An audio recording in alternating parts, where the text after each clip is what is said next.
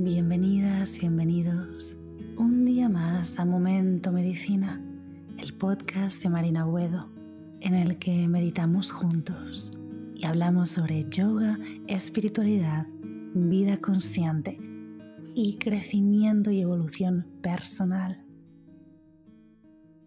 Hoy vengo a hablarte de cómo podemos ser mentalmente fuertes, porque esto no es algo con lo que o nacemos o no nacemos, sino que el fortalecimiento de nuestra mente y control es algo que vamos a ir practicando y vamos a ir aprendiendo y vamos a ir mejorando con el tiempo. Por cierto, recuerda que si te gustan los episodios que subo, cada semana subimos nuevos aquí en Momento Medicina, en Spotify y Apple Podcast. Y también encuentras clases de yoga y meditaciones guiadas en YouTube, en Yoga con Marina Buedo y Medita con Marina. Además, también puedes suscribirte al podcast para tener acceso a todo el contenido exclusivo. Ahora sí, vamos a empezar. Este la verdad que me parece un tema súper interesante y súper importante a tratar, porque creo que la mayoría hemos crecido con esa imagen de que alguien fuerte y alguien duro, sobre todo lo hemos visto mil veces en películas, por ejemplo, un personaje que representaba a alguien que era fuerte, era alguien que solía reaccionar a los sucesos y reaccionar a la negatividad súper fácil, súper rápido. Era alguien que pasaba algo en esa escena y ¡pum! reaccionaba no podía controlarse, no, no era alguien que observara la situación, meditara en ello, pensara o se preguntara qué era lo mejor que podía hacer. no, no, sino que era alguien que reaccionaba. Pero a medida que vamos creciendo y nos vamos enfrentando a diferentes situaciones en la vida, nos vamos dando cuenta de que ese enfoque a las diferentes situaciones negativas o difíciles realmente no funciona. O bueno, no es que no funcione, sino que no es la manera más inteligente de vivir.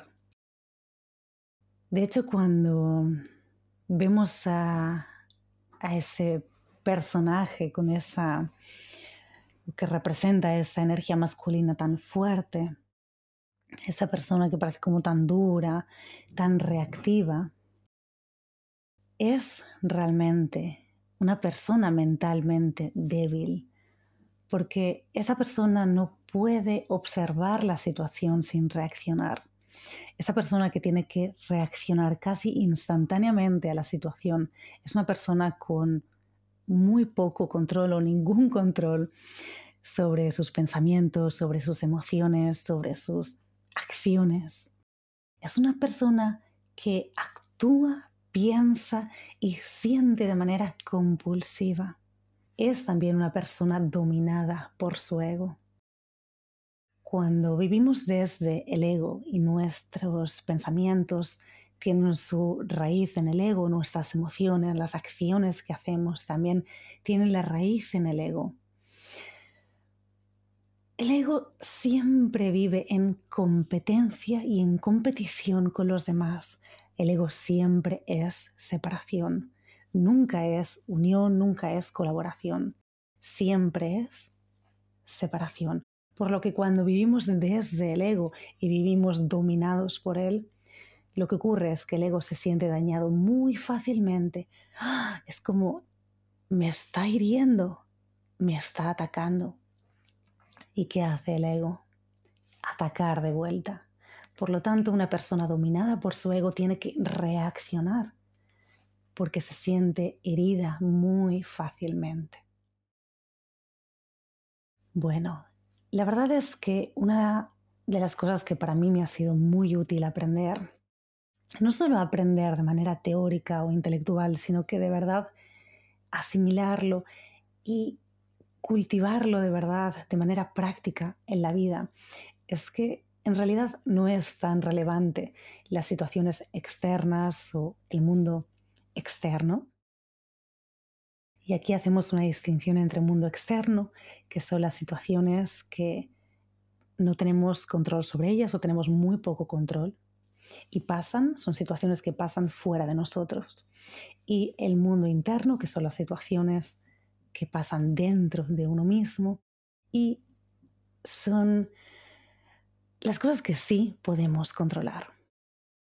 Bueno, una de las cosas que realmente a mí me ha sido increíblemente útil practicar es que debemos de entender que no es tan relevante las situaciones externas, sino el cómo respondemos a ellas.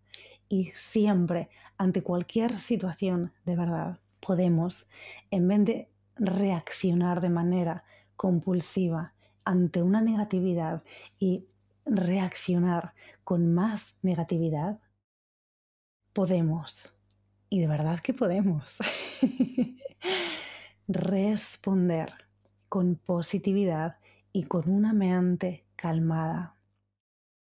Podemos elegir, y esto es una elección propia, tú puedes elegir si quieres responder o reaccionar desde la negatividad dando más negatividad a esa situación o quieres, por el contrario, observar. Mantenerte en una especie de rol de observador durante unos instantes, no reaccionar. Mantener una mente calmada y responder con positividad. Para mí es uno de los mayores rasgos entre rasgos que caracteriza o que diferencia a una persona mentalmente débil y mentalmente fuerte es la capacidad de responder a una situación desde la mente calmada y desde la positividad. Y esto es algo que creo que ya lo dije al principio del vídeo, no es algo con lo que nacemos o no nacemos, sino que es algo que se practica y algo que podemos mejorar con el tiempo pero necesitamos practicarlo. Es algo que creo que para algunas personas va a ser más fácil que para otras, pero para todas las personas es posible responder de esa manera. Quizá también podamos preguntarnos cuando estamos ante esa situación en la que queremos reaccionar. Podemos preguntarnos si en ese momento podemos mantenernos en un rol de observador y en vez de reaccionar de manera compulsiva y sin control, si podemos mantenernos ahí sin reaccionar. Pruébalo la próxima vez que, que te encuentres en una situación en la que te gustaría reaccionar. Tienes deberes. También otra de las cosas que podemos preguntarnos en ese momento es, ¿qué es lo mejor que puedo hacer en este momento? Aunque te lleve unos segundos pensar, esos segundos pueden ser súper necesarios para simplemente no reaccionar sin control y no reaccionar desde el ego, sino traer la conciencia al momento presente y reaccionar desde un lugar muy diferente que no es el ego. Y recuerda que si puedes cambiarlo, puedes controlarlo. Si no, puedes observarlo. y em, recuerda también que no te tomes nada de manera personal. de verdad, porque nunca lo es. Nunca. En cuando digo nunca, es que nunca lo es. La manera en la que las personas piensan, sienten, lo que las personas dicen, lo que las personas hacen, no tiene nada que ver contigo, no tiene nada que ver conmigo ni con nadie más. Como una persona siente o lo que una persona hace, tiene todo que ver con su mundo interno, con su propio proceso. No tiene nada que ver contigo tiene que ver con lo que está pasando en el mundo interno de esa persona, pero no tiene nada que ver con nosotros, no tiene nada que ver contigo.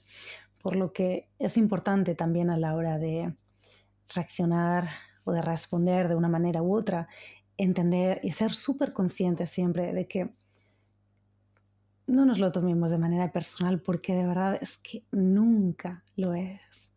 Aunque nuestro ego en ese momento quiera reaccionar y se sienta atacado, herido, quiera colocarse en, esa, quiera colocarse en, ese, en esa posición de alerta, de ataque, no entres. de verdad, porque es que no es algo personal. Otro punto que me parece súper importante hablar hoy aquí es la resiliencia. La resiliencia es súper importante también si queremos practicar y entrenar nuestra mente para ser mentalmente fuertes. La resiliencia es esa capacidad y esa habilidad que tenemos para cuando estemos o estamos inmersos en un obstáculo en nuestra vida, en una situación difícil, situación negativa. ¿Cómo podemos, a pesar de sentir dolor, porque ser resilientes no significa que no vayamos a sentir dolor, sino a pesar del dolor emocional que podemos sentir, a pesar de la tristeza que podamos sentir, porque las emociones son inherentes al ser humano, vamos a sentir. A pesar de sentir ese dolor. La resiliencia es esa capacidad de tomar acción y recoger el aprendizaje que necesitamos recoger en esa situación y tomar la acción necesaria para encaminarnos a salir de ella. Es dejar de enfocarnos en el problema y en la negatividad de esa situación. Es dejar de hacer un drama para enfocarnos en la solución. Es cambiar el enfoque y dejar de ver esa situación sea la que sea, como una situación insuperable, como una situación en la que somos víctimas de ella y no podemos hacer nada por salir. Es encaminarnos hacia todas aquellas cosas que sabemos que nos van a hacer sentir mejor y hacerlas es tomar acción en esa dirección. Cuando practicamos la resiliencia, empezamos a darnos cuenta de que necesitamos confiar en nuestras propias capacidades y habilidades para salir de esa situación. igual que dijimos antes, la resiliencia también es algo que necesitamos practicar y para ello necesitamos ser conscientes, traer la conciencia al momento presentes y ver cómo estamos enfrentando una situación, con qué filtro estamos mirando esa situación, cómo estamos reaccionando a ella, cómo nos estamos sintiendo, estamos tomando alguna acción que nos va a encaminar a hacernos sentir mejor o no estamos haciendo nada por nosotros.